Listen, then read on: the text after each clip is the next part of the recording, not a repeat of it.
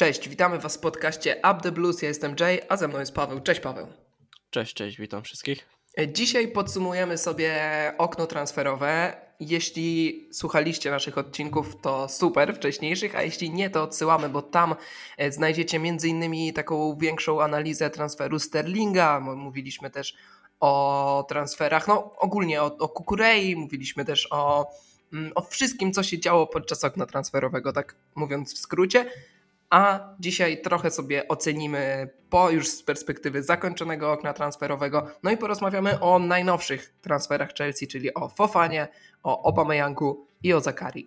Zaczynając, może mm, zaczniemy od konferencji prasowej Tomasa Tuchela, ponieważ wczoraj to była konferencja przed meczem z West Hamem, ale tam Tuchel powiedział kilka ważnych rzeczy dotyczących transferów, więc jeśli ktoś jej nie oglądał, nie śledził, nie dotarły do niego te informacje, e, to na szybko. Tuchel zaczął od tego, że Aubameyang potrzebuje specjalnej maski, która będzie chroniła jego szczękę, dlatego nie możemy się go spodziewać w najbliższych meczach, ale Chelsea chce to bardzo usprawnić. Ta maska powstanie specjalnie dla niego w Mediolanie i możemy, no możemy się domyślać, że w przeciągu tygodnia, może maksymalnie dwóch dwóch Aubameyang zadebiutuje w Chelsea. W ogóle Tuchel był tam pytany o to, jak podchodzi do tego transferu. Mówił, że dla niego Aubameyang nie oznacza tylko strzelanie goli, ale też przyspieszenie, kreatywność, pracowitość i, i grę ogólną w pressingu. Co do Zakari, cały czas Chelsea próbuje, mm, znaczy nie próbuje, właściwie kompletuje wszystkie potrzebne E, dokumenty, które są potrzebne teraz po Brexicie, żeby zatrudnić pracownika. Niestety futbol działa jak każda inna jak każda inna firma, jak każdy inny biznes, więc żeby zawodnik mógł zagrać, trzeba skompletować wszystkie dokumenty i teraz właśnie to trwa. Co do Fofany, jego debiut myślę, że będzie najszybszy, najszybciej ze wszystkich, więc myślę, że no już w najbliższych spotkaniach go e, zobaczymy. Paweł, przejdźmy może od razu do transferu Piera Emerika Aubameyanga. On wzbudzał dużo, bardzo dużo kontrowersji ze względu na to, co się działo w Arsenalu i ze względu na cenę, którą niby Barcelona chciała. Ostatecznie przychodzi do nas za 10 milionów funtów plus Marcos Alonso. Jak ty do tego wszystkiego podchodzisz? No, jeśli chodzi pod względem marketingowym, nie może nie marketingowym, tylko takich negocjacji, no to tutaj top ze strony, ze strony Chelsea. Tutaj y, mogliśmy krytykować Bowliego za nawet podejście do negocjacji z Barceloną, że on nawet y, sam fatygował się lecieć do Barcelony, żeby negocjować transfer między innymi Alonso jakiś, jakiś czas temu, no ale skończyło się to ostatecznie bardzo dobrze. Y, wrzuciliśmy Alonso w ten deal, więc więc y, tak po prostu dla nas y, finansowo wyszło bardzo dobrze pod względem. Wydaje mi się, że te, ogólnie to, że on poleciał do Barcelony, to jest dobry znaki.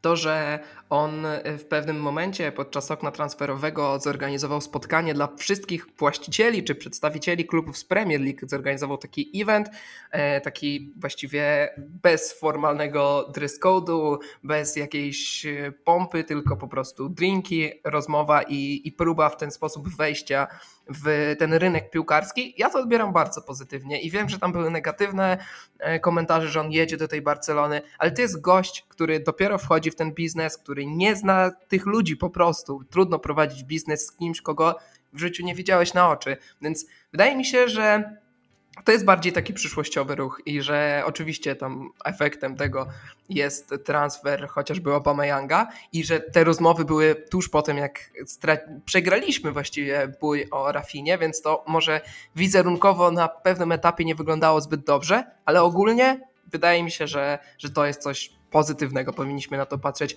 e, pozytywnie. Zresztą e, CEO Brighton, e, Paul Barber, mówił o tym, jaki dobrym, jak trudnym negocjatorem jest Todd Bowley i jak dobrze radzi sobie już w biznesie, mimo że przecież jest w Premier League dobry, nowy, więc wydaje mi się, że, że takimi spotkaniami Todd Bowley zdobył szacunek raczej konkurencji, a nie, nie zadziałało to negatywnie. Tak znaczy, wiesz, wiesz, to, to na pewno, no, oczywiście też większy wydźwięk y, Później ma ta historia z Barceloną i jak oni nas w tym odcinku prześladowali, to z pewnością. Y, zresztą sam, sami tam przedstawiciele Leeds nawet chwalili sobie sposób y, negocjacji y, Bowliego, nawet w sprawie samego Rafini, więc, więc jeśli chodzi o podejście Bowliego, no to tutaj jak, naj, jak najbardziej plus. Może takie wyjeżdżanie do tej Barcelony. No wiadomo, też ma jakiś ten wydźwięk, późniejsza historia, ale to, ale to mniejsze. Sam Obama Young piłkarsko moim zdaniem też bardzo dobry ruch. My nie potrzebujemy piłkarza, który y, będzie po prostu piłkarzem, który się zastawi coś w profilu Lukaku. Sam Tuchel podkreślił, tak jak wspomniałeś wcześniej, że, że to nie jest piłkarz do strzelania tylko bramek. On jest pierwszym człowiekiem, który, który będzie presował, który, który będzie nakładał presję i i też też zresztą wiemy, jak bardzo my potrzebujemy kreatywnych y, piłkarzy i też takich y, uniwersalnych.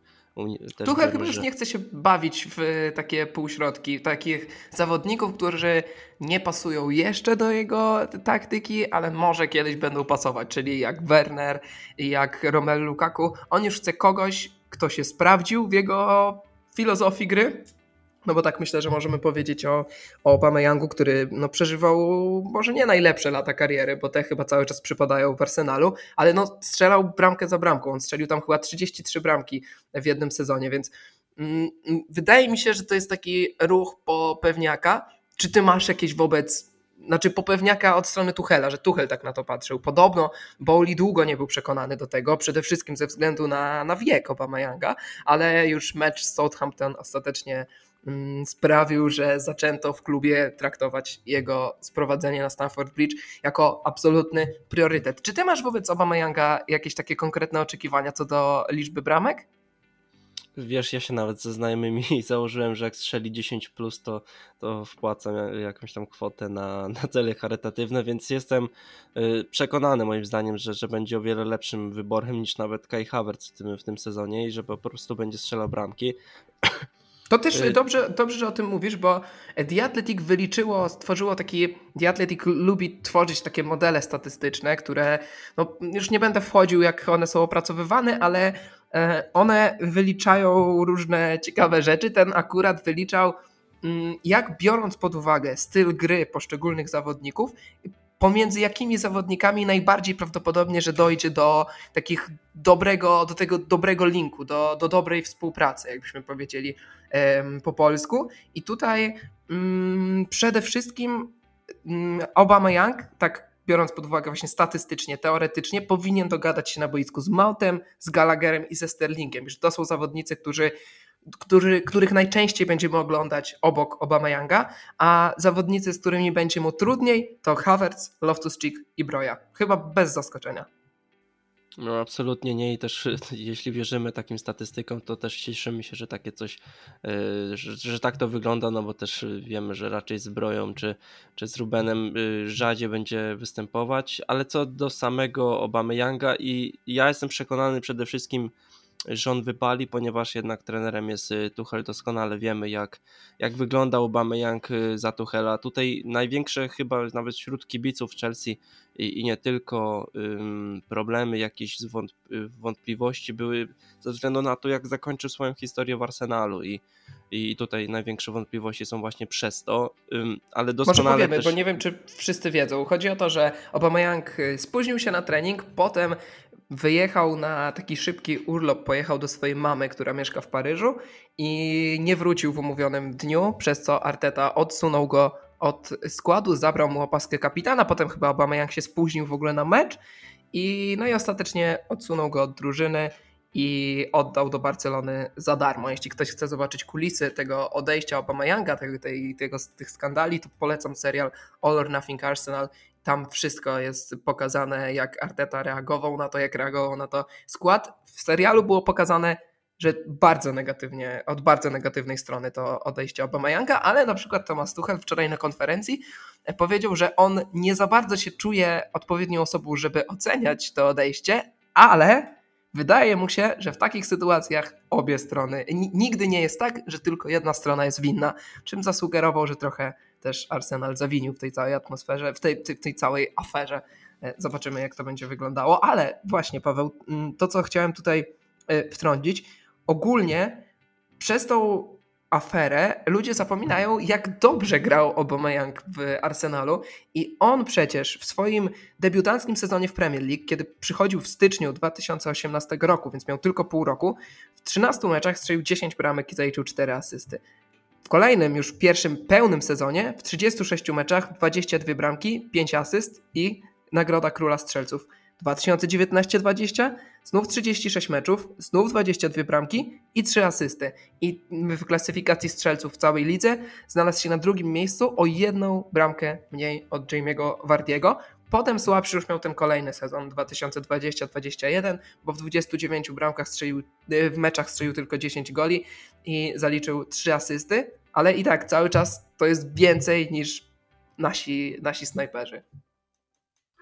Wiesz, ja mnie najbardziej to cieszy fakt, że jakby, no później też przyszedł do tej Barcelony i też wszedł tam z buta. I, i mówi się o piłkarzach, zwłaszcza też o napastnikach, że, że, że ci napastnicy pasują do konkretnej ligi. Jeden pasuje do Premier League, wejdzie do innej ligi, tam kompletnie się nie odnajdzie. Mnie cholernie cieszy to, że on w Bundeslidze był topem. To jest piłkarz jedyny chyba, który z Lewandowski był w stanie rywalizować o, o koronę króla strzelców. Wszedł do Premier League też, jak powiedziałeś miał świetne sezony, ta końcówka może, może nie najlepsza, ale to wiadomo, że też im gorzej idzie jakoś pod względem psychicznym, też pod względem u, tego, co się dzieje w szatni i tak dalej, to też może nie miał wielk, większych ambicji, żeby po prostu starać się może dla, dla, dla Arsenalu. Y, przyszedł do Barcelony, traktowany trochę jak, jak, jak, jako taki odrzutek. No ale co robił w tej Barcelonie? 17 meczów, 11 bramek, no i w tym słynnym El Clasico, gdzie, gdzie Barcelona może niespodziewanie ograła Real y, aż 4 do 0, on dwie bramki i asysta, więc y, mnie najbardziej cieszy to, że, że jest to piłkarz, który po prostu gra w każdej lidze świetnie, potrafi przechodzić przez jakieś takie skandale mniejsze, większe, a dalej jednak na boisku robi to, co, co, co musi robić, czyli po prostu strzela bramki i jest na boisku profesjonalistą. Do tego dochodzi Tomasz Tuchel, który, który mimo wszystko w tym wszystkim jest y, y, w tym wszystkim jest y, kluczowy, bo, bo jednak fantastyczna przyjaźń na linii tych dwóch piłkarzy. Y, a drugie to, to jednak Tuchel wydaje mi się być większym liderem w szatni, większą personą, charakterem niż, niż Arteta i, i takie rzeczy, jakie działy się w Arsenalu, moim zdaniem, za, jeśli tam byłby Tomasz Tuchel, takie rzeczy może by się nie działy, no bo tak jak powiedziałeś, nie, nie tylko y, jedna strona jest winna w tym wszystkim, więc y, transfer... Arteta, Różnica między Tuchelem a Artetą jest taka, bo też ja nie chciałbym odbierać nic Artecie, bo on w tym sezonie robi fantastyczną robotę. I, ale on, on jest młodym trenerem, najmłodszym w Premier League, y, który chyba, nie wiem czy najmłodszym, może Eddie Howe jest młodszy tutaj, y, przepraszam, ale na pewno jak przychodził do Arsenalu to był najmłodszy. I on jest świetnym trenerem pod względem takiej on świetnie buduje zespół z młodych zawodników, ściąga młodych, y, bierze zawodników z akademii, takich jak Smith Rowe czy Saka, e, dał opaskę kapitana już Odegardowi, który ma 24 lata, więc y, on świetnie buduje, ale niekoniecznie radzi sobie dobrze z gwiazdami, tak mi się wydaje. Tuchel lepiej sobie radzi z gwiazdami, bo pracował w PSG. No. No, Więc to, to pokazuje to, jaką, jakie on ma doświadczenie. No, nawet Tuchel został zapytany na tej konferencji prasowej, czy nie boi się Obama Younga od strony właśnie takiej, takiej, takich afer, atmosfery w szatni. On powiedział, że, że w ogóle nie, że Obama Young to jest lider, to jest osoba, która jest um, zawsze uśmiechnięta, wesoła, która też tą, tą pozytywną energią zaraża innych zawodników i że w całej swojej przygodzie z Obama Youngiem miał tylko jeden problem z nim, y, jak Obama Young się spóźnił na spotkanie umówione i Tuchel zaczął się nawet trochę tak pod nosem śmiać, bo, bo, mówił, że z tego co pamięta, to w tym czasie Aubameyang był u fryzjera i po prostu zapomniał przyjść na to spotkanie, więc zobaczymy. Ja minimalnie się obawiam tego, mm, czy tam się w szatni nie popsuje nic, bo już ostatni mecz Southampton pokazał, że no, chyba w szatni nie do końca jest tak, jak być powinno, bo zawodnicy nie za bardzo skakali za siebie w ogień, więc y, minimalną mam obawę, ale nie uważam, żeby to skreślało jakoś ten ruch, więc ja... Wiesz, a tak nie, nie uważasz, że też Tuchel to podkreśla, nie, nie uważasz, że, że ten, te ostatnie występy mogły i też atmosfera w szatni mogła po prostu wynikać z tego, że, że jednak to okienko dalej trwało i też nie, nie, nie do końca każdy wiedział, czy w tym klubie zostanie na 100% i no i wiadomo jak to wygląda, nie, że jeśli nie wiesz, czy rzeczywiście zostaniesz, to nie dajesz 100% y, czy tam 200% dla, dla danego klubu, więc wydaje mi na się, pewno, że, że teraz o wiele lepiej to wszystko powinno wyglądać, bo jednak no, do okna transferowego w zimie to wszystko powinno się uspokoić moim zdaniem. Wiesz, no nawet i, i, tak jest fantastyczna atmosfera, jak na to przez co w ostatnich miesiącach przyszedł klub. Przecież na początku COVID, ale powiedzmy dobra, wszyscy mieli COVID, ale potem dużo kontuzji, potem sankcje, które przecież w ogóle nie wiadomo było, czy zawodnicy dostaną pieniądze, nie wiadomo było, czy nagle nie będą musieli wszyscy rozwiązać kontraktów. Chelsea nie mogła wzmacniać zespołu, nie mogła przedłużać kontraktów. Była jedna wielka niewiadoma. I więc biorąc pod uwagę to, jaka była sytuacja, to według mnie i tak, może do podsumowania całego okna przejdziemy później, ale i tak to było naprawdę bardzo dobre okno transferowe i tak atmosfera jest dobra i tak Chelsea sobie w tym wszystkim nieźle radzi, chociaż zdecydowanie zalicza fal start i poza meczem z Tottenhamem no nie zagrała jeszcze żadnego dobrego spotkania w tym sezonie, ale ja i tak jestem naprawdę pełen podziwu na to, że tak dobrze to wygląda mm, w szatni. Denis Zakaria to jest druga postać, która powędrowała do Chelsea. Najbardziej tajemnicza, tak możemy powiedzieć, bo jeszcze dzień przed, jeszcze 31 sierpnia, nikt nie miał pojęcia, że w ogóle Chelsea interesuje się takim zawodnikiem. Ostatecznie bardzo szybko to się działo. Od pierwszej informacji od, od Fabrizio Romano do Here We Go trwało, nie wiem, godzinę, może, może dwie. Chelsea sprowadziła go na zasadzie wypożyczenia, zapłaci za to wypożyczenie 3 miliony euro i ewentualny milion w bonusach, jeśli zagra określoną e, ilość spot, e, liczbę spotkań. Po sezonie będzie mogła go odkupić za 28 milionów euro i 5 w ewentualnych bonusach. Jak ty na to wszystko patrzysz? Czy nie jest to trochę taki Saul 2.0? Wiesz, tutaj 50 na 50. Z każdym wypożyczeniem chyba z opcją wykupu jest. Także, że albo będzie to drugi Saul, albo będzie to drugi Kowacić. Ja absolutnie nie, nie skreślam y, młodego Szwajcara. Y, dziwi trochę fakt, że, że tak szybko odszedł od tego Juventusu, bo przecież on 31 stycznia y, tego roku przyszedł właśnie do Turynu. No ale tak jak powiedziałem, nie skreślałbym go absolutnie. Można to tak patrzeć na ten transfer pod takim względem jakiegoś panic buyu, no bo jednak potrzebowaliśmy piłkarza tego profilu, ale to co cieszy to, to przede wszystkim fakt, on chciał grać w Chelsea, więc to jest pierwszy plus. Y, nie był, Chelsea nie była jakąś drugą planem B czy, czy coś w tym stylu.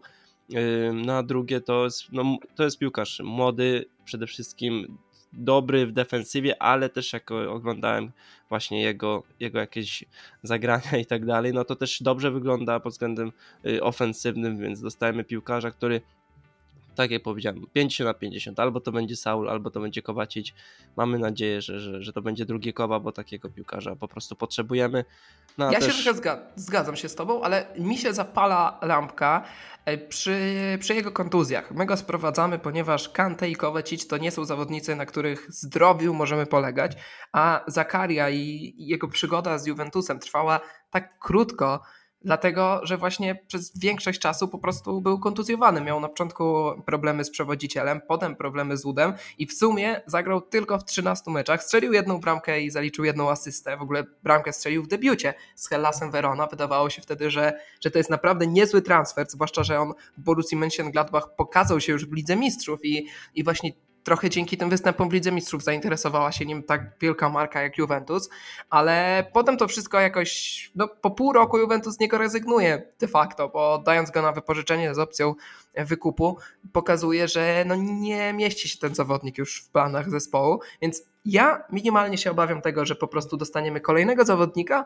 któremu będziemy płacić i który będzie kontuzjowany, ale no, musielibyśmy mieć też ogromnego pecha, żeby Kowacić Kante i Zakaria byli kontuzjowani w jednym momencie, ale znając szczęście Chelsea, no niestety ja sobie wyobrażam taką sytuację, ale cały czas to jest naprawdę, no może nie jakiś super młody zawodnik, bo on jest chyba rocznik 9-6. On więc... chyba ma 25 lat. Z tego tak, no ale Loftus-Cheek jest cały czas młody według niektórych, a, a jest dokładnie ten sam rocznik, więc, więc y, zobaczymy. On, Tuchel podkreślał, że on jest ważny, ważnym zawodnikiem, ważnym wzmocnieniem, dlatego że może grać i jako stoper, i jako mm, taki pomocnik defensywny, i jako pomocnik podstawiony trochę, trochę wyżej, więc daje szereg możliwości Tuchelowi, ale wydaje się, że, że przede wszystkim to jest to jest taki pomocnik box to box albo defensywny pomocnik, więc ja nie spodziewam się e, Zakari grającego na stoperze, chyba że tak jak Loftus Cheek w zeszłym sezonie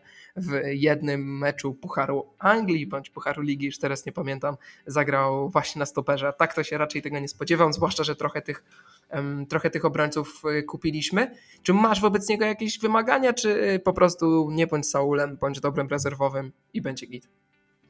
Tak, chyba w sensie nie, nie mam jakichś wielkich oczekiwań co do niego. On też w Juventusie jakoś dużo nie pokazał, po prostu, żeby, żeby był solidnym piłkarzem i żeby, jeśli rzeczywiście zdecydujemy się na jego wykupienie, to żeby po prostu to nie był kolejny jakiś, żeby to było po prostu przemyślane i, i żeby nie wydawać głupich pieniędzy, bo bo też ludzie nie wiem czemu narzekają, że ściągamy, że ledwo co pozbyliśmy się szrotu, a ściągamy nowy.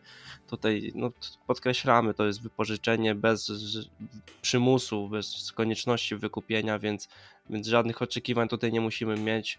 Zobaczymy, może też y, przychodzi, powraca temat y, Edsona z, z Ajaxu, Ajaxu. więc y, mhm. tak dokładnie, że, że Ajax jest otwarty na to, żeby kontynuować rozmowy na temat właśnie y, piłkarza Ajax, właśnie Alvareza y, w zimę, więc, y, więc jeśli do zimy nie wypali Zakaria, no to będzie po prostu zmiennikiem, już wypłacimy mu te pensje do, do końca sezonu, Poz, jakby pożegnamy się z nim, a będziemy mieli Alvareza. Też mamy pół roku na, na oglądanie jego, jego poczynań właśnie w lidze holenderskiej, więc, więc tutaj moim zdaniem Zobaczymy. No, co najwyżej Jeszcze, stracimy, stracimy pół roku, gościa znajdziemy na ławce, który wejdzie od czasu do czasu, no ale no cóż, z każdym transferem się ryzykuje i nie każdy transfer jest pewniakiem.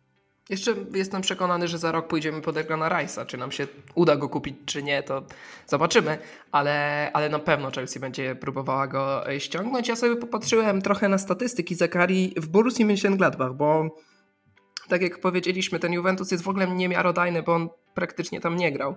I i to, na co zwróciłem uwagę, to to, że on gdzieś jest w czołówce ligi był, jeśli chodzi o wygrane pojedynki, które zaliczał średnio na mecz ponad 80% wygranych pojedynków, że w Borussii nikt nie biegał więcej od niego, że on był taki aktywny i, i jak na pomocnika box to box po prostu wszędzie go było pełno. I znaczy, wiesz, z, z, profilu, przerwę ci na mhm. chwilkę, z profilu to jest właśnie takie kante, czyli człowiek, który biega od bramki do bramki i nigdy się nie męczy. I Tylko zupełnie inny, jeśli chodzi o gabaryty, bo on ma ponad 1,90 m. Tak, tak, dokładnie. Więc, więc to więc... jest w sumie też jakby plusem, bo, bo bo my mamy małą, małą, małą drużynę, jak, jak, no właśnie. najmniejszą w całej Premier League mieliśmy. Obama Young tych centymetrów dodaje, bo Obama Young też nie jest y, Sterlingiem. Właściwie cała trójka dodaje. I Obama Young, i Zakaria, i, Ste i mm, Fofana. Fofana. I oni sprawiają, że, że, że ta drużyna trochę nam rośnie, a, a Chelsea jest w tym sezonie jedną z najgorszych drużyn y, mm, broniących przy stałych fragmentach gry, co widzieliśmy i z Southampton, i z Tottenhamem i chyba już wystarczy nam.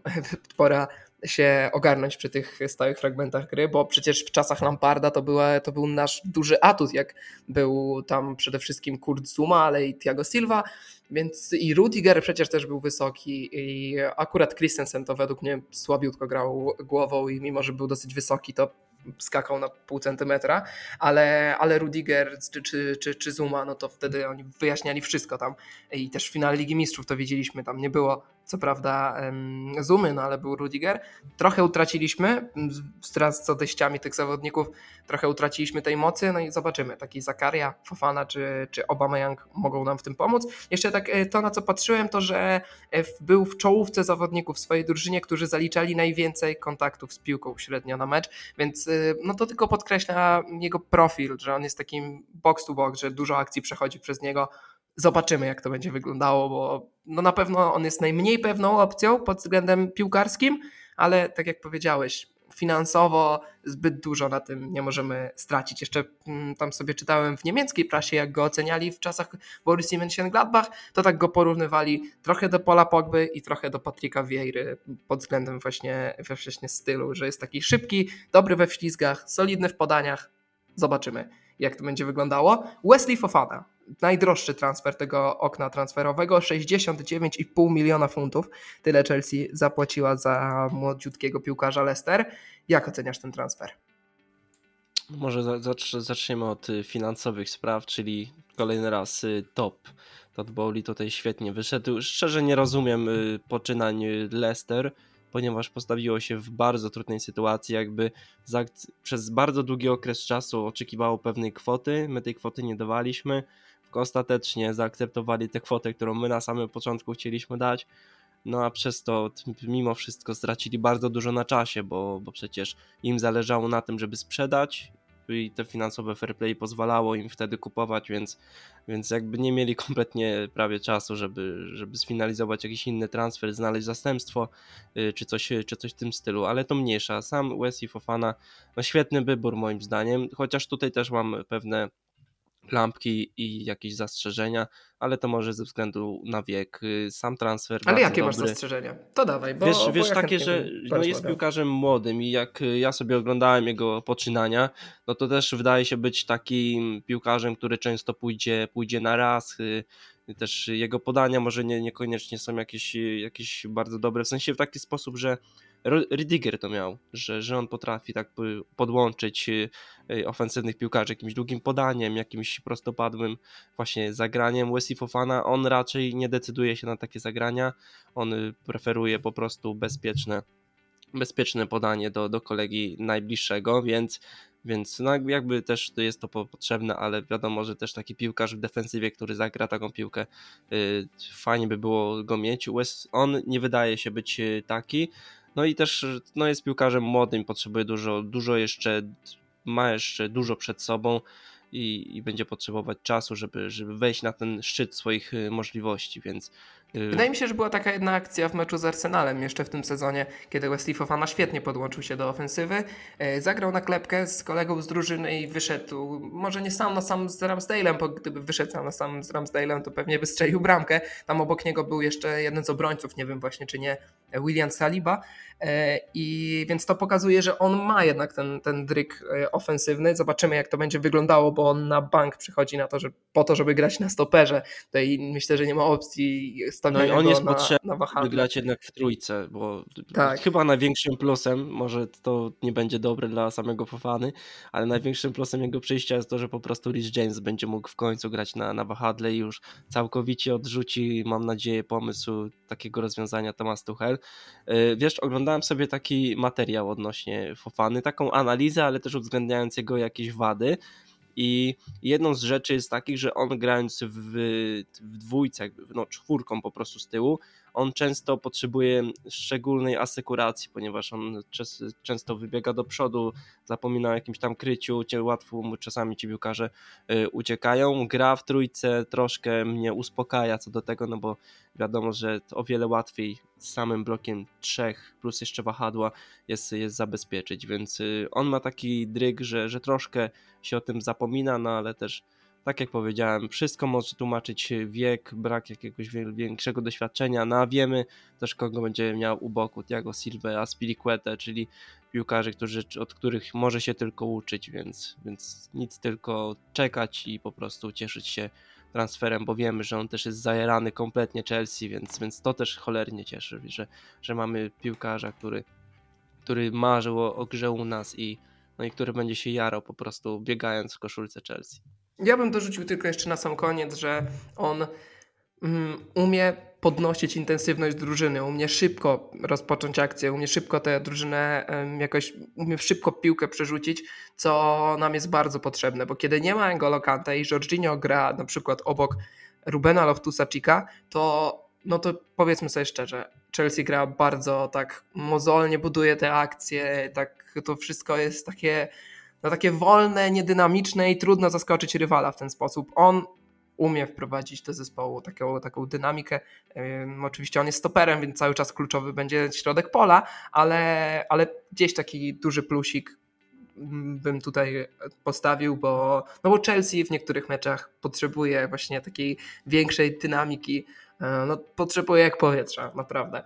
Dobra, um, omówiliśmy sobie najważniejsze transfery, trzy najważniejsze transfery y, tego, może nie deadline day, bo um, Fofana został potwierdzony dzień wcześniej, ale, ale te transfery, które, którymi zakończyliśmy okno, okno transferowe. Jak oceniasz to okno? Tak powiedzmy w skali szkolnej od 1 do 6. Czy jesteś zadowolony z tego, jak to się wszystko potoczyło?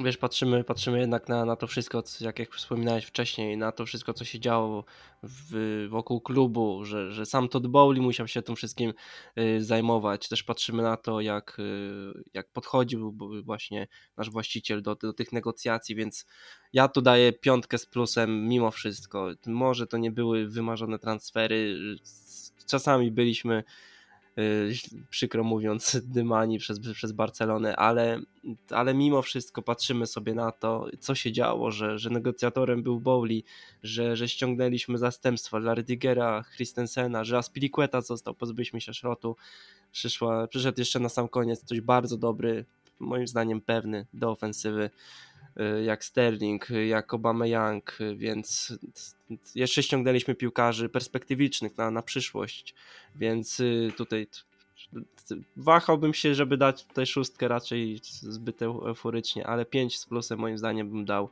za tę całą otoczkę i za to, że kupiliśmy kogoś na teraz, ale też z myślą o przyszłości. Nasz rod też, też sam odszedł moim zdaniem.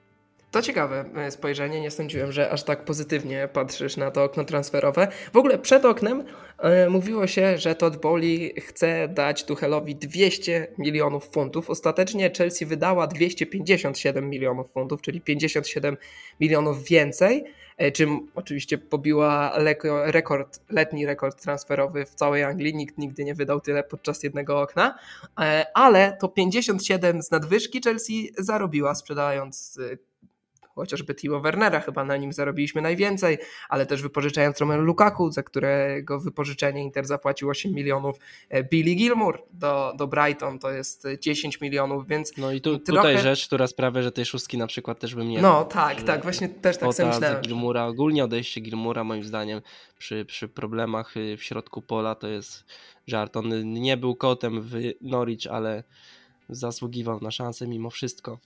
No wiesz co, wydaje mi się, że mm, po prostu Zakaria jest zawodnikiem, którym Gilmour nie jest. To znaczy Zakaria jest zawodnikiem, który liczy się z tym, że będzie siedział na ławce rezerwowych. Jest starszy od niego, nie potrzebuje aż tak...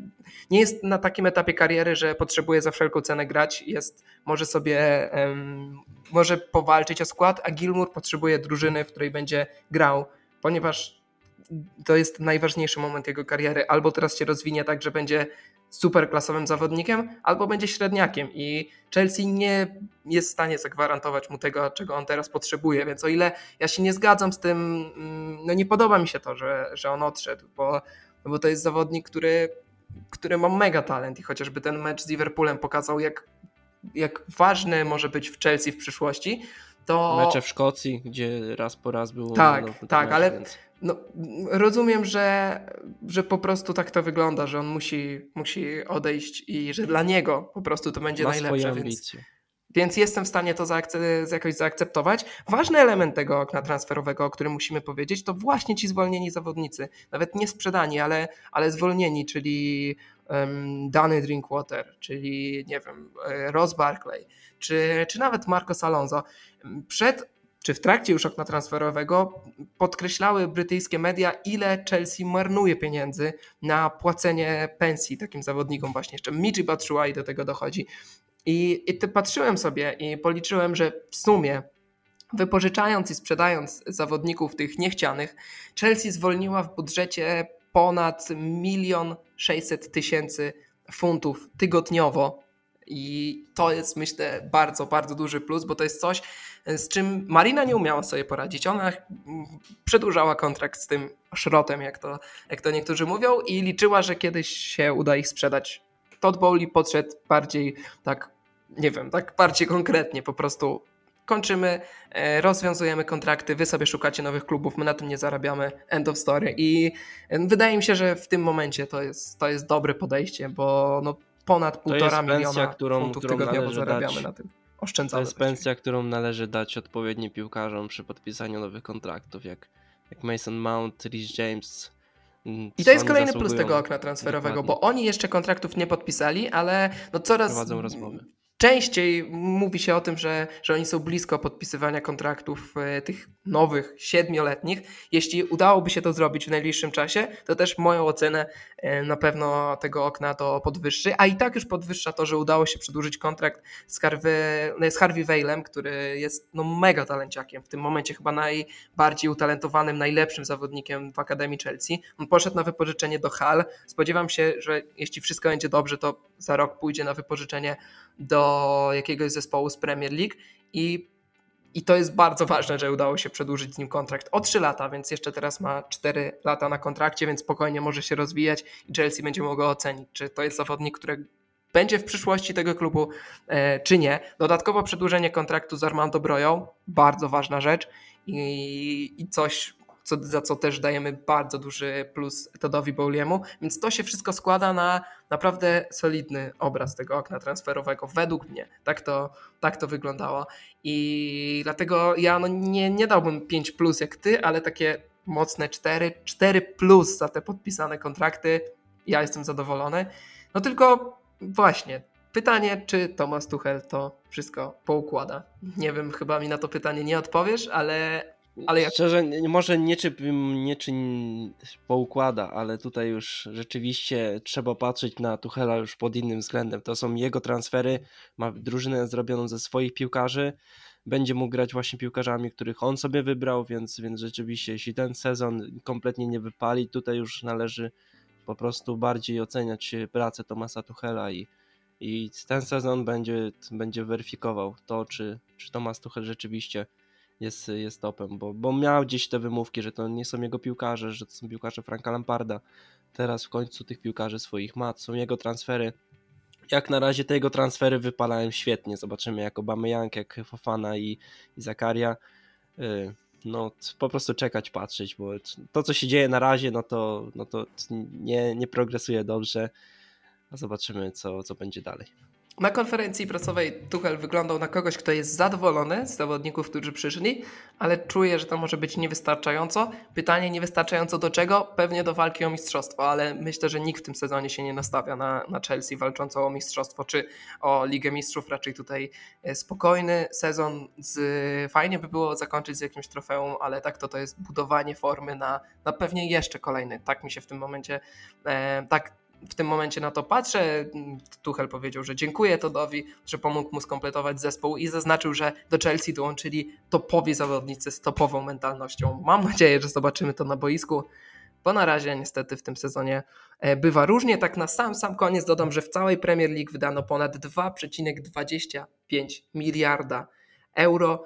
Na drugim miejscu w tej statystyce lig tej zestawieniu lig znalazła się Serie A z 749 milionami euro, więc y, widzimy jaka tu jest w ogóle dysproporcja pomiędzy jedną ligą a drugą. Premier League totalnie, totalnie e, odskoczyła. Trzecie League E 554, potem La Liga 506 i Bundesliga 484, więc w ogóle cała Bundesliga wydała tylko trochę więcej niż, niż, niż Chelsea, chociaż no oczywiście tutaj trochę przesadzam, bo tak naprawdę 200 milionów, ale, ale i tak widzimy jaka to jest przepaść. Oprócz oczywiście transferów mm, e, o transferów Fofany, Ameryka, e, Biera Ameryka, Younga i Denisa Zakari do Chelsea wcześniej przyszedł Rahim Sterling, Kalidu Koulibaly, Gabriel Słonina i e, Czukwu Emeka oraz Kukureja oraz Cezare Casadei, więc trochę tych transferów było. Ostatecznie Chelsea kończy